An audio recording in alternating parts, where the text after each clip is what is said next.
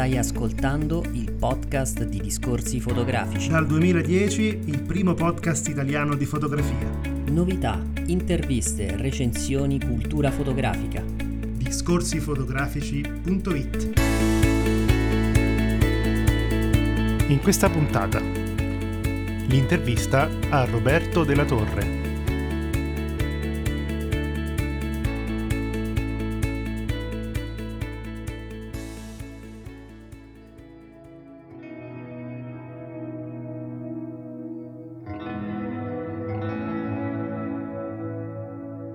Roberto della Torre inizia a lavorare nel 2001 presso l'archivio storico del film della Fondazione Cineteca Italiana di Milano, dove si occupa appunto di conservazione, digitalizzazione e restauro del materiale filmico e non filmico. Collabora inoltre alla pianificazione e allo sviluppo dei contenuti del MIC, Museo Interattivo del Cinema di Milano, ed è docente di storia del cinema italiano presso l'Università Cattolica del Sacro Cuore, sede di Milano.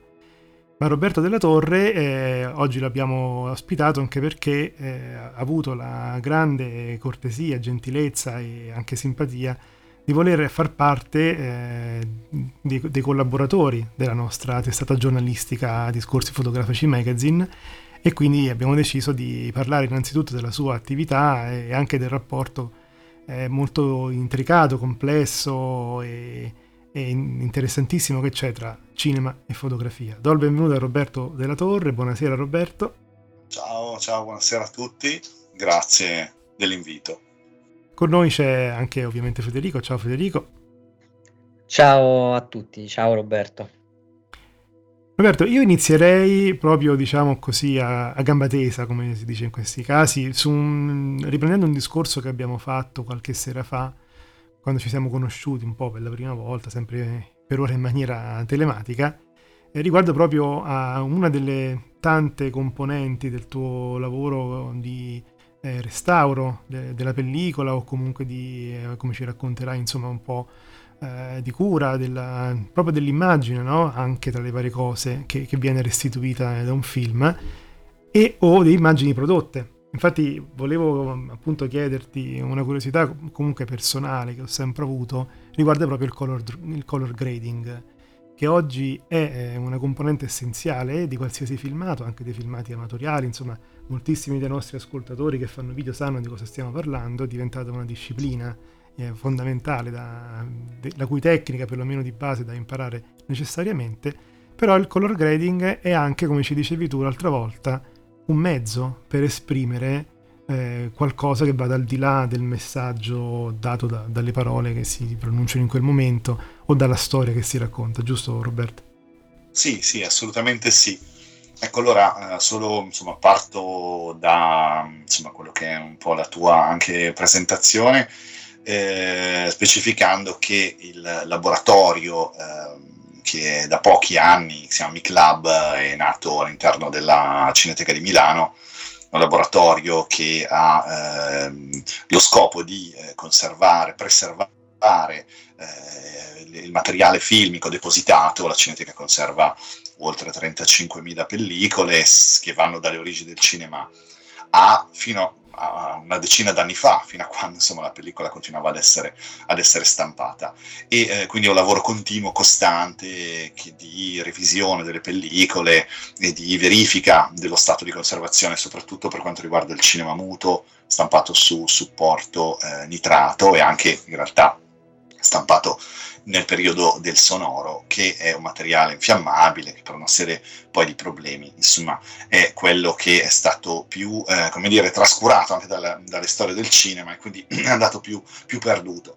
E eh, dall'altra parte, eh, appunto allineandoci con quello che è un po' il progresso delle tecnologie del cinema, abbiamo sviluppato appunto un laboratorio eh, dedicato alla digitalizzazione, quindi abbiamo due scanner, 2K e 4K, eh, attraverso i quali facciamo una, un passaggio dalla, dalla, pellicola a supporto analogico a una sua dimensione eh, digitale. e, eh, e, e, questa oggi è l'attività principale che ci permette anche poi di proiettare le nostre pellicole. Nelle nostre sale abbiamo ancora i proiettori 35 mm, ma quando ci vengono chiesti oramai i film mm-hmm. altrove, è assolutamente necessario digitalizzarli. E anche mh, eh, per quanto riguarda tutto il materiale muto su supporto nitrato che non è proiettabile, perché appunto un supporto infiammabile per legge non si può fare e ovviamente non lo faremmo certo eh, comunque per, per, per, tutelarlo.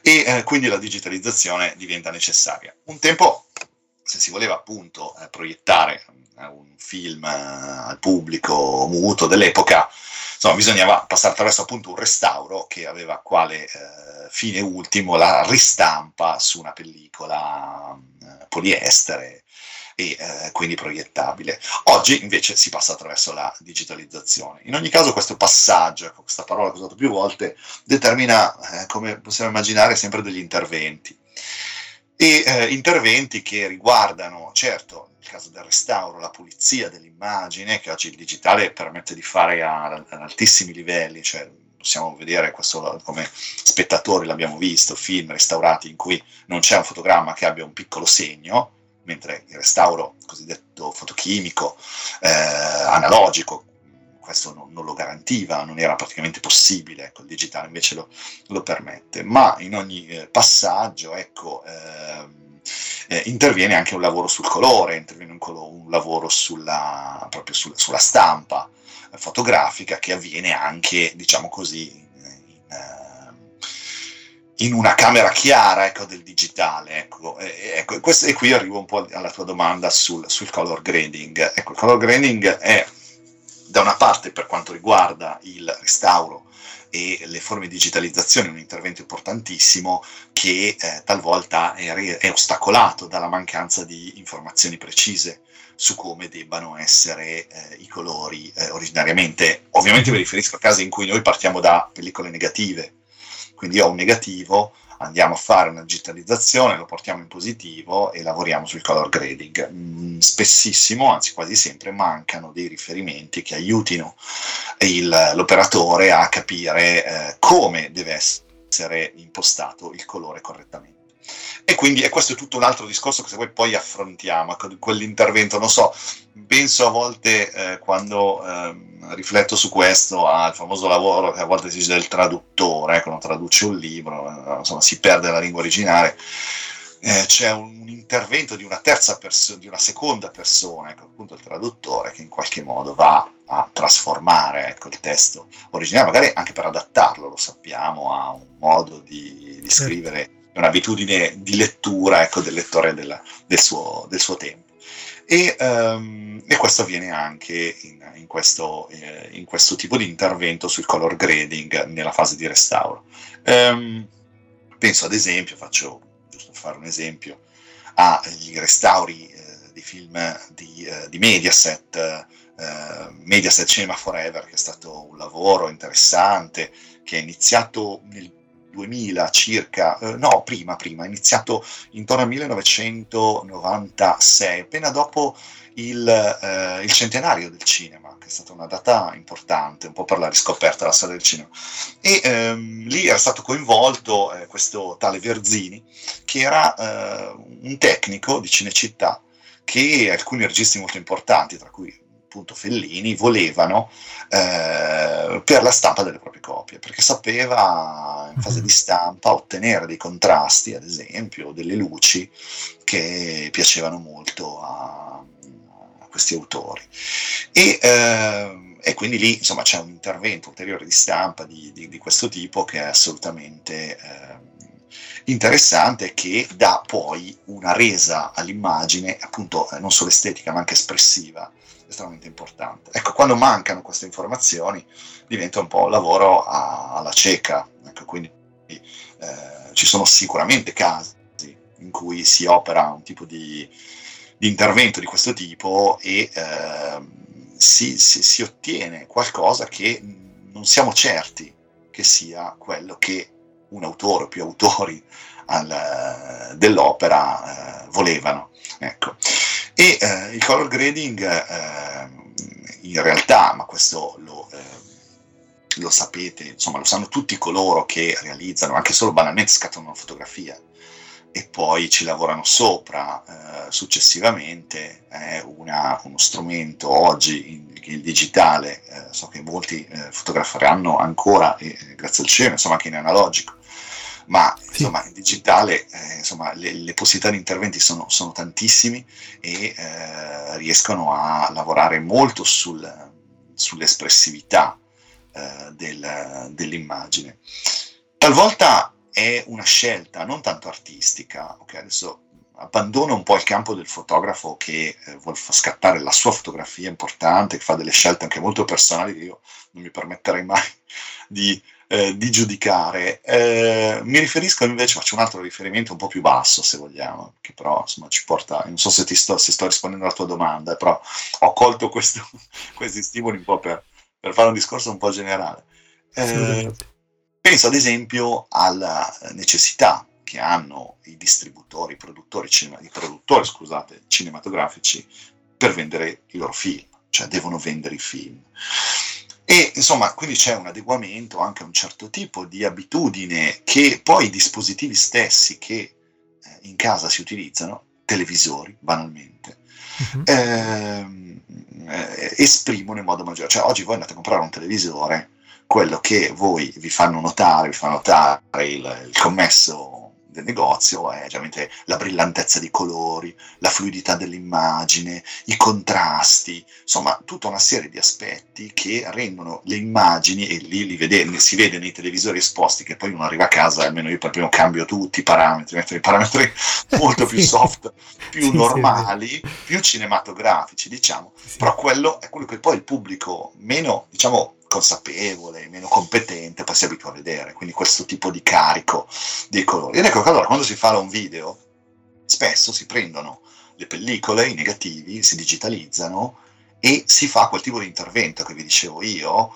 eh, per esasperare toni, contrasti, colori, si fa lavoro appunto in questo senso di color grading per restituire un film a uno spettatore che vuole in qualche modo quella cosa lì mi è capitato di vedere recentemente Full Metal Jacket in pellicola e devo dire che è impressionante quanto i colori originali del film siano i colori molto più slavati, molto meno intensi di quelli del Blu-ray del film. Blu-ray che io ho aspettato, insomma, ero contento quando è uscito, l'ho comprato, l'ho visto, mi è piaciuto, eccetera. A rivedere la pellicola non c'è, ma c'è un problema da qualche parte, o è la pellicola che gli è successo qualcosa, oppure abbiamo un Blu-ray che invece è stato alterato. Ecco, ecco, quindi questo è un lavoro che, che viene fatto in funzione di, di, di, questa, ecco, di, questa, ricerca di corrispondenza tra le aspettative dello spettatore e il, e il prodotto.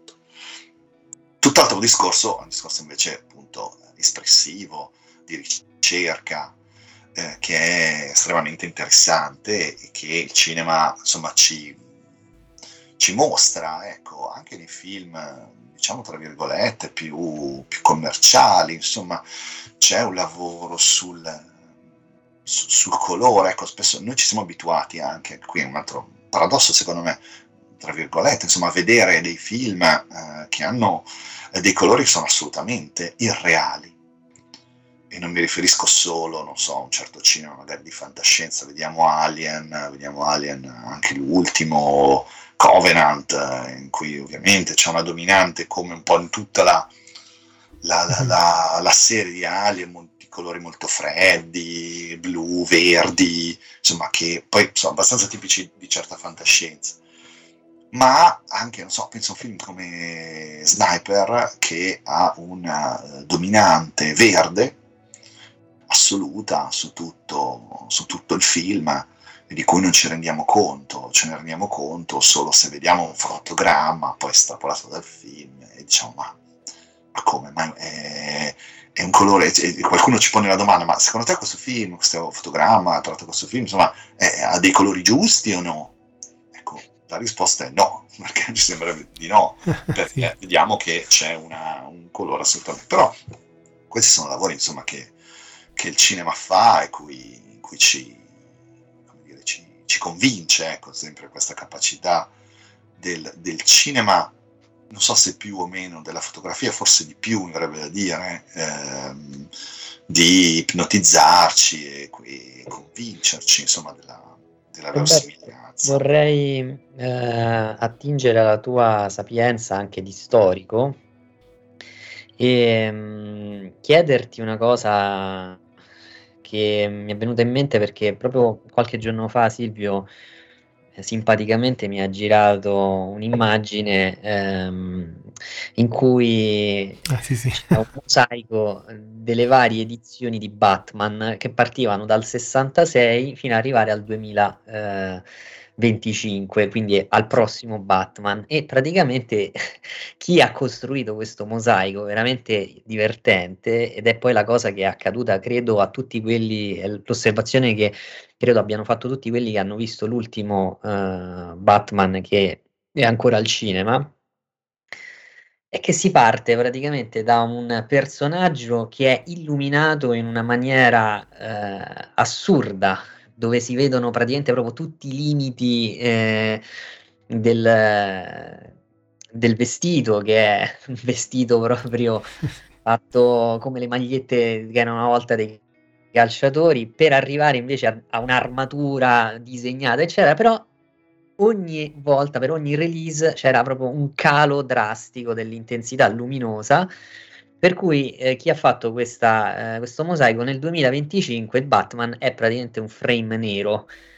Ed è una delle cose che ha colpito, eh, cioè a me ha colpito moltissimo perché al cinema io riuscivo a vedere paradossalmente alle spalle la luce che veniva proiettata sullo schermo.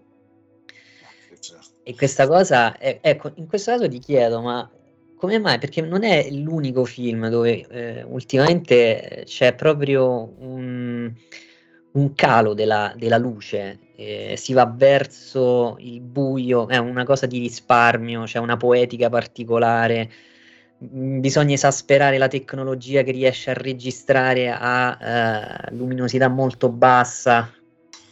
Eh, penso i fattori sono tanti. Il primo che mi viene in mente è proprio quello tecnologico, cioè effettivamente oggi ci sono camere che hanno una sensibilità pazzesca, che veramente permettono di fare riprese che un tempo non era possibile fare, insomma, andiamo indietro, negli anni 70, non so, nuovamente parlavamo di Kubrick, mi viene in mente Barry Lyndon, quando Kubrick insomma si era intestardito come al suo solito di fare qualcosa di particolare e voleva che la luce fosse la luce vera delle candele e non c'era una pellicola talmente sensibile per poter eh, riprendere eh, un ambiente illuminato solo da candele e quindi fa creare una pellicola nuova, estremamente sensibile. E da lì in avanti mi viene da pensare come effettivamente ogni eh, possibilità tecnica nuova eh, sia vissuta anche in modo appunto costruttivo ed espressivo molto, molto interessante. Sicuramente c'è da una parte questo, questa possibilità eh, oggi di, di fare ecco, queste riprese assolutamente buie con eh, illuminando piccoli, piccoli dettagli, quindi lavorando su dei contrasti incredibili. Anche qui la ricerca per ottenere un nero veramente nero, insomma un nero assoluto, profondissimo, ecco che oggi insomma vediamo. Dall'altra c'è eh, certamente il fatto che eh, Batman si presta ecco, a questo ah, sì. tipo di, di ricerca sul buio. E eh, sì, poi io, sono rimasto negli ultimi anni abbastanza, forse adesso un po' si è ridotto, ma i primi anni di Netflix, eh, le produzioni Netflix eh, lavoravano tantissimo su queste forme di, di contrasto, eh, di, di, di, bui scavati veramente nel profondo dell'immagine, e, e, ma con una resa espressiva a mio avviso anche interessante, anche interessante. Però, insomma, sì, eh, bisognerebbe, insomma, adesso voglio dire, capire anche in questo caso se ci sono delle... Sicuramente un tempo la bisognava illuminare, ecco, per poter vedere, ecco, non c'erano troppe eh, alternative, ecco, eh, per avere un'immagine, se non altro, chiara e, e definita. E, e, quindi, insomma, questa è una, una strada, insomma. Quindi potrebbe essere che è più vicino all'idea, eh, è oggi più vicino all'idea mh, di una cinematografia che vuole rendere una storia in un certo modo perché la tecnologia ora è in grado di fornire i giusti strumenti rispetto a un tempo. Ma sì, ma guarda, ma ti, posso, ti faccio anche un esempio, ti faccio due esempi, uno banalissimo, eh, eh, parlando, parliamo di Batman, rimaniamo nel mondo dei supereroi, penso a Ghost Rider. Il progetto del film di Ghost Rider è un progetto che c'era da tanti anni, il personaggio affascinante, questo motociclista scheletro tra, che infia tra le fiamme. Okay. Il problema non era realizzabile perché non era possibile eh, ottenere un effetto speciale, eh, un effetto visivo convincente di quest'uomo tra le fiamme.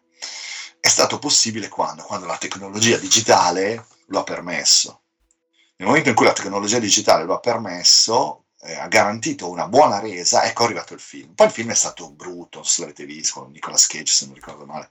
Un brutto film alla fine, però oh. l'effetto speciale c'era. Ecco, quello è un caso, secondo me, di questo tipo qua. Cioè, fino a che non si poteva, poi era il personaggio, sai, un conto dici, va bene, eh, ma un personaggio che si muove, che necessariamente doveva, doveva funzionare bene, un personaggio sempre al centro de, de, dell'immagine, proprio insomma, al centro della scena.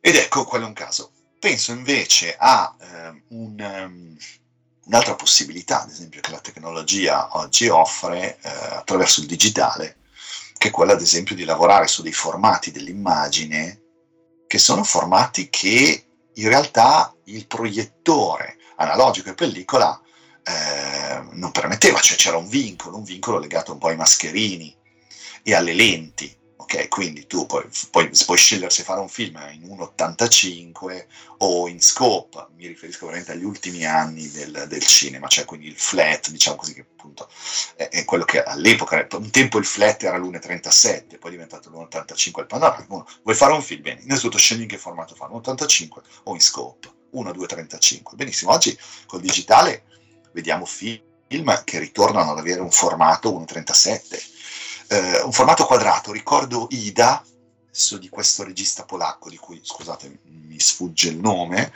e eh, che eh, appunto ha fatto questo film, bellissimo, Ida in bianco e nero, con l'immagine è un quadrato perfetto.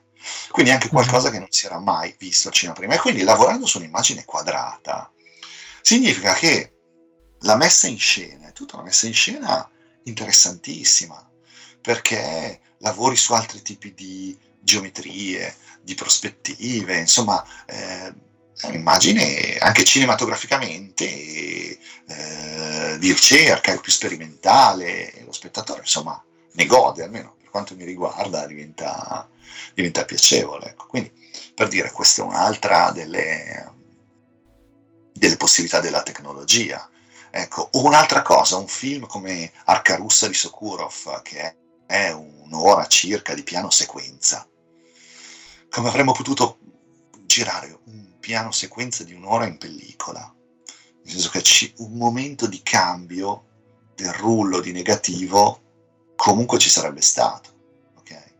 Poi su Arca Russa c'è chi dice no, attenzione, lì si vede che c'è un piccolo passaggio, di... ma vabbè, questo poi... Però diciamo che mhm. effettivamente con una oggi con il digitale io posso farti un'ora di piano sequenza, posso fare una, anche di più, lo sapete benissimo. Parto, e eh, per eh, un'ora, un'ora e mezza non stacco mai. Okay? E anche questa è una possibilità della tecnologia. E quindi cosa vuol dire? Che posso fare un film in piano sequenza, senza staccare mai di una durata di un'ora, un'ora e mezza. Ecco, quindi, e questo cosa significa? Significa possibilità espressive nuove. Eh, per cui, insomma, la tecnologia ben venga quando effettivamente c'è qualcuno, e così è sempre stato, che dice, bene, la uso in questi termini.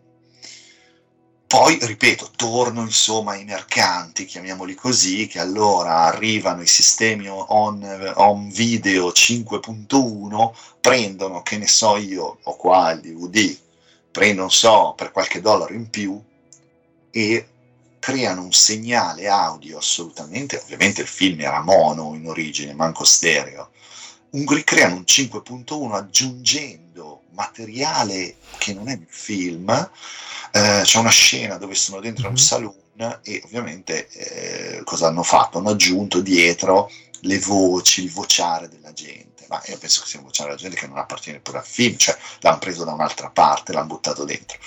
Questo perché? Perché giustamente dicono, va bene, uno spende i soldi che spende per farsi l'impiantino a casa, poi va a comprarsi il DVD, che diamogli il 5.1, però hai, hai completamente tradito l'opera, hai fatto un'operazione abbastanza scandalosa, se vogliamo. Ecco. Ma, ma, qui ce ne sono tanti di esempi di questo tipo di... Quindi in teoria bisognerebbe iniziare a cercare le edizioni che non vengono manipolate in realtà.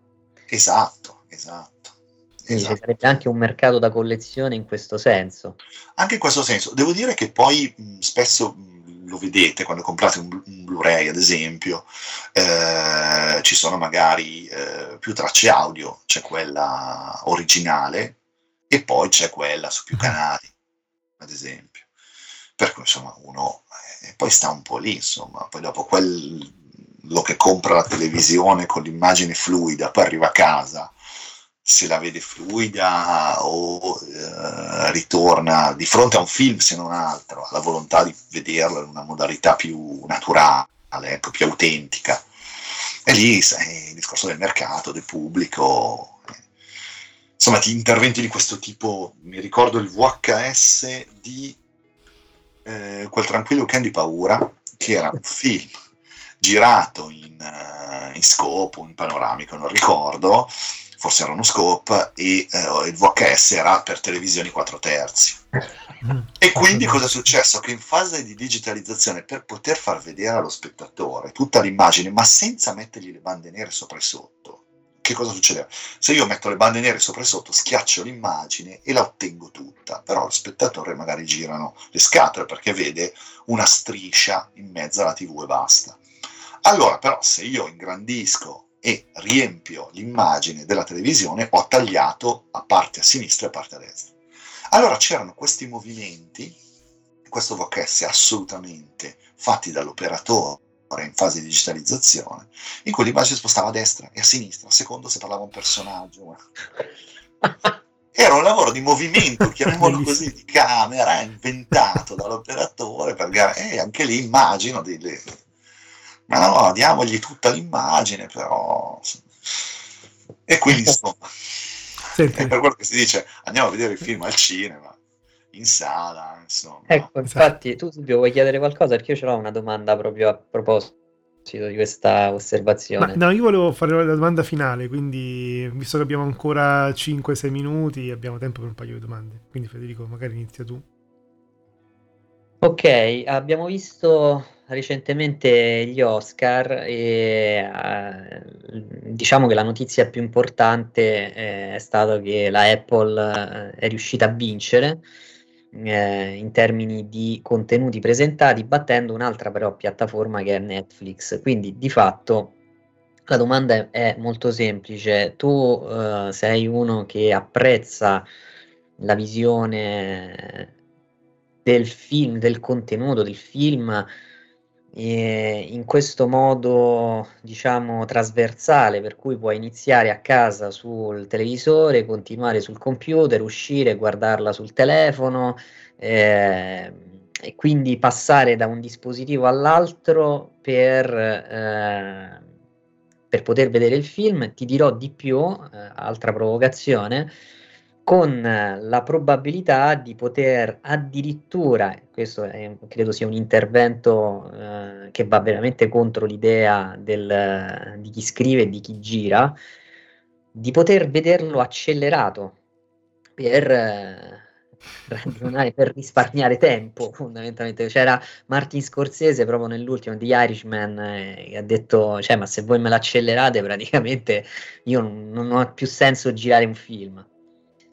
Guarda, io sono vecchio, quindi per me il cinema o al cinema o in televisione. Già in televisione mi distraggo. Eh, o mi addormento. Quindi, cioè, no, il passaggio trasversale no, non mi, non mi, appartiene, non riesco anche in treno, viaggio molto in treno, ma non faccio fatica a vedere i film, a meno che proprio riguardo magari qualcosa, magari sono a caccia di qualche sequenza, di qualcosa, più una visione di questo tipo che non, non riesce per quanto mi riguarda ad essere coinvolgente. Eh, quindi sala, ma non sono neppure un fanatico della sala, va benissimo anche casa mia, la televisione, con una certa possi- la speranza insomma, di, di, di, essere tranquillo, eccetera. Per, per cui, insomma, questa è un po' l'idea. Poi vedo, vedo anche gli studenti che, che guardano film soprattutto sul computer, da sul portatile a casa, che ne so, io a letto per dormire, cose così, va benissimo, io dico, vabbè, guardate, non è che bisogna essere, però diciamo che effettivamente quando le condizioni permettono invece una visione un po' più coinvolgente, avvolgente, insomma, è innegabile che non sia un piacere, ecco, credo che chiunque lo riconosca, penso, insomma, Ah, Roberto, noi abbiamo, siamo partiti dal colore, dalla post-produzione nel, nel cinema, nella fotografia, siamo passati per la composizione dell'immagine, eh, che sono tutte cose che ci fanno capire effettivamente quanto siano legati in fondo cinema e fotografia. In questi pochi minuti che ci restano, io volevo chiederti se avevi già mh, in mente un po' di cosa ci parlerai negli articoli che condivideremo su, sul nostro magazine. Allora, da una parte mi piacerebbe appunto eh, parlare eh, di, mh, mm, di, quello che è la pellicola cinematografica, un po' come supporto, e raccontare un po' uh-huh. questo oggetto, ecco, e mh, raccontare anche un po' l'evoluzione tecnologica della pellicola e eh, di tutti i dati che porta con sé, quindi un'immagine ma anche una traccia sonora. E, entrambe sono eh, evolute molto e, eh, e, come dicevamo prima anche le, le, le, le, possibilità espressive che hanno portato con sé queste evoluzioni tecnologiche. Eh, dall'altra sì, mi piacerebbe, eh, insomma, quello che vi proporrò, ecco, un lavoro anche sulla, sulla relazione, no, non tanto su cinema e fotografia, ma o meglio, su quella che è la... Um, come ecco, quegli elementi che fanno, eh, diciamo così, le, le, le, appunto le possibilità espressive di una fotografia, come si, si, si ritrovano, come si, si, vengono utilizzate all'interno del cinema, di, una, di, di un film, eh, il lavoro sul, sui colori, sulle, sulle luci, eh, sui contrasti, eh, sulle, sui tipi di illuminazione, ecco, cioè diciamo così una storia della fotografia del cinema. Sapete che insomma, il direttore della fotografia è una di quelle figure importantissime e eh, il cui ruolo è centrale e insomma un po' raccontarne il lavoro e attraverso una serie di esempi vedere come questo lavoro è cambiato, come insomma eh, come si costruisce con l'immagine, l'immagine cinematografica e anche come la si distrugge attraverso appunto questi passaggi su altri supporti, restauri, interventi di, di ogni tipo. Ecco, anche se vogliamo creativi, penso so, al Metropolis di Moroder, in cui Moroder prende Metropolis in bianco e nero, gli dà anche delle pennellate di colore sopra. Dici, vabbè, insomma, sono scelte appunto motivate da un'ambizione artistica, ecco e quindi forse in qualche modo accettabili. Ecco, per cui insomma questa è un po', un po', la direzione. Quello che forse sì, che magari sarà anche spazio di fare, però non lo so, anche raccontare come eh, un po' il cinema ha raccontato la fotografia, un po' la storia, i fotografi. Eh, mm-hmm. Però mm, insomma anche quella potrebbe essere, sarà credo una, uno spazio insomma che si potrebbe dedicare in questo racconto sulla relazione tra cinema e fotografia.